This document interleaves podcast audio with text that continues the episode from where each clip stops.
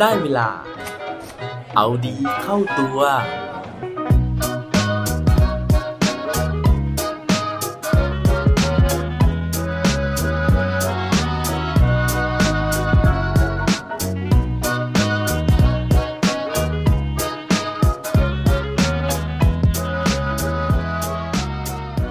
คุณพบปลาวานในชีวิต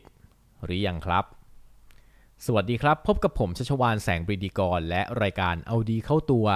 รายการที่จะคอยมามั่นเติมวิตามินดีดด้วยเรื่องราวแล้วก็แรงบันดาลใจ เพื่อเพิ่มพลัง แล้วก็ภูมิต้านทานในการใช้ชีวิตให้กับพวกเราในทุกๆวัน หลายครั้งเลยนะฮะที่เราเนี่ยมักถูกตั้งคำถามนะฮะว่าในชีวิตเรามีความฝันอะไรบ้างหรือเปล่านะครับ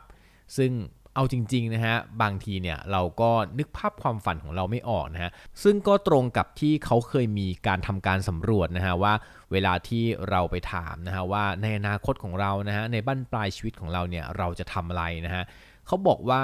คนเนี่ยประมาณ 70%นะฮะตอบไม่ได้นะครับว่าเราเนี่ยวางเป้าหมายในอนาคตของเราไว้ยังไง มีเพียงแค่ 30%เท่านั้นเองนะฮะที่สามารถตอบได้ วันนี้เนี่ยผมก็เลยอยากจะมาชวนคุยถึงเรื่องราวนะฮะความฝัน แล้วก็ภาพในชีวิตของเรานะฮะว่ามันชัดเจนขนาดไหน ถ้าเกิดว่าพร้อมแล้วไปฟังพร้อมกันได้เลยครับ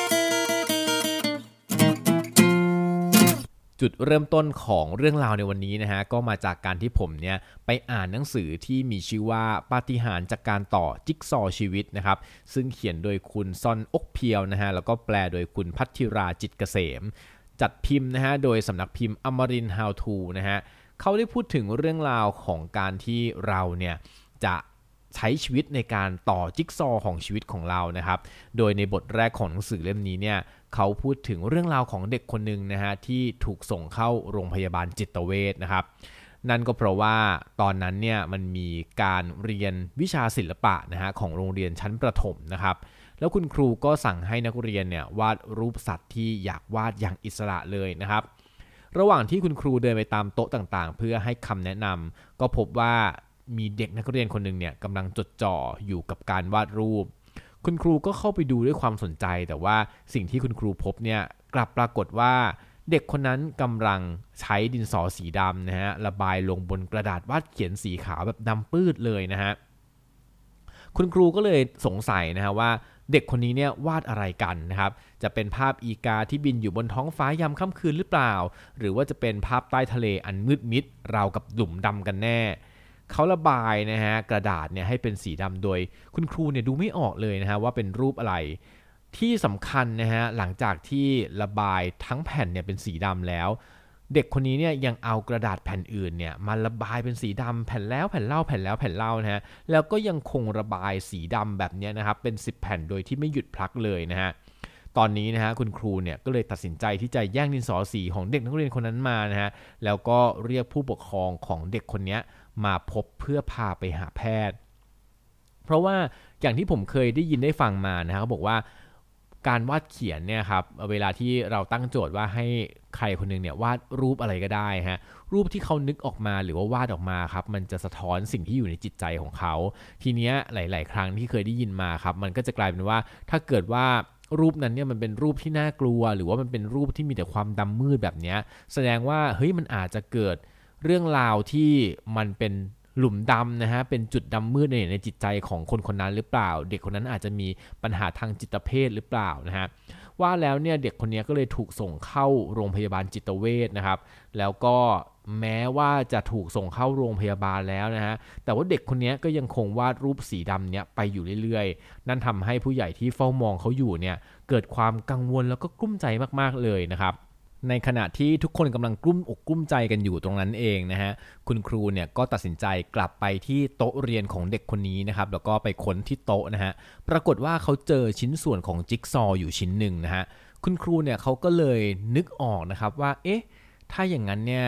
ลองเอาภาพนะฮะที่เด็กคนนี้วาดนะครับ ลองมาประกอบมาต่อกันตามหลักของจิ๊กซอวดูดีกว่านะฮะว่ามันอาจจะมีผลอะไรบางอย่าง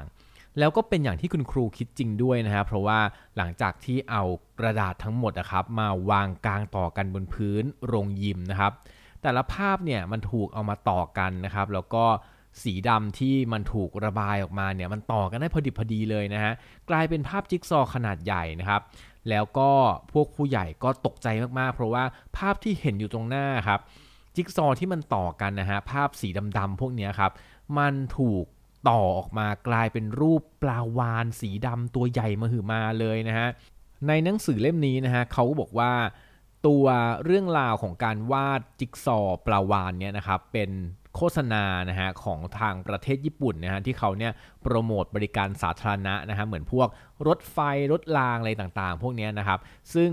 เหมือนบริษัทนั้นเนี่ยคือเขาก็ยกตัวอย่างให้เห็นนะครับว่าสิ่งที่บริษัททำอยู่เนี่ยมันเป็นการต่อจิ๊กซอนะฮะชิ้นเล็ก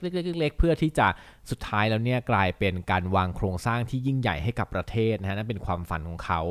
ทีนี้นะฮะเขาก็โยงกลับมานะฮะถึงเรื่องปราวานนี้ครั้งหนึ่งครับบอกว่าจริง ๆ แล้วเนี่ยในชีวิตของเราเนี่ยมันอาจจะมีหลายเหตุการณ์นะฮะที่ มันเหมือนถูกระบายด้วยสีดำนะครับชีวิตเราเนี่ยอาจจะมีอุปสรรคนะฮะหรือว่าสิ่งที่คนอื่นเนี่ยเขาไม่เข้าใจนะฮะว่าเราเนี่ยกำลังทำอะไรอยู่นะฮะแต่ว่าถ้าเกิดว่าเราเนี่ยเชื่อนะฮะแล้วก็เราเห็นภาพปลายทางของเราครับว่าสุดท้ายแล้วเนี่ยมันจะกลายเป็นปาวาน ถึงแม้ว่ามันจะมีคนเนี่ยมาท้าทายความเชื่อความฝันของเรานะฮะเราก็ไม่ย่อท้อนะฮะแล้วก็ยังคงระบายภาพนั้นเนี่ยจนเสร็จนะฮะจนสุดท้ายเนี่ยมันกลายเป็นปาวานขนาดใหญ่แบบนี้ นอกจากเรื่องราวของเด็กคนนี้แล้วเนี่ยในหนังสือเล่มนี้นะฮะเขายังยกตัวอย่างนะครับของประธานบริษัทซอฟต์แบงค์นะฮะที่ชื่อว่ามาซาโยชิซนนะฮะซึ่งตอนนั้นเนี่ยตอนที่เขาเริ่มสร้างธุรกิจนะครับเขาสร้างบริษัทแล้วก็ตั้งสำนักงานขึ้นในโกดังเก่าๆ แล้วก็จ้างพนักงานเพียง 2 คน ในวันแรกที่เขาเปิดบริษัทนะฮะเขาเอากล่องผลไม้เนี่ยมาวางเป็นเวทีนะครับแล้วก็ขึ้นไปยืนบนนั้นแล้วก็กล่าวนะฮะว่า ธุรกิจของเราจะมีมูลค่า 10,000 ล้านเยนในเวลา 5 ปีอีก 10 ปีธุรกิจของเราเนี่ยจะมีมูลค่า 50,000 ล้านเยน แล้วก็สักวันหนึ่งนะฮะธุรกิจของเราจะมีมูลค่า 1 ล้านล้านเยน ตอนนั้นเนี่ยพนักงาน 2 คนที่ได้ฟังนะฮะตัดสินใจลาออกเลยนะฮะเพราะว่าเขารู้สึกว่าแผนการของประธานบริษัทเนี่ยมันไร้สาระมากๆนะครับ แต่ว่าหลังจากนั้นเนี่ยท่านประธานซนนะฮะมามาซาโยชิซนเนี่ยนะครับก็ไม่ย่อท้อนะฮะแล้วก็ทำตามความฝันของตัวเองไปเรื่อยๆนะฮะจากนั้นเนี่ยบริษัทก็เริ่มเติบโตทีละนิดทีละนิดนะฮะแล้วก็เขาเนี่ยกลายเป็นนักธุรกิจที่พนักงานใหม่ๆ แล้วก็นักศึกษาชาวญี่ปุ่น ให้ความเคารพมากที่สุดคนหนึ่งของประเทศญี่ปุ่นเลยนะฮะจนสุดท้ายนะฮะในเดือนมิถุนายนปี 2006 นะครับบริษัทของเขาเนี่ยก็กลายเป็นบริษัทขนาดใหญ่ที่มีบริษัทในเครือกว่า 800 บริษัทนะฮะ เป้าหมายอีก 30 ปีของเขาเนี่ยคือการเติบโตเป็นบริษัทที่มีบริษัทในเครือมากถึง 5,000 บริษัท แล้วก็จะอยู่ใน 10 อันดับแรกของบริษัทขนาดใหญ่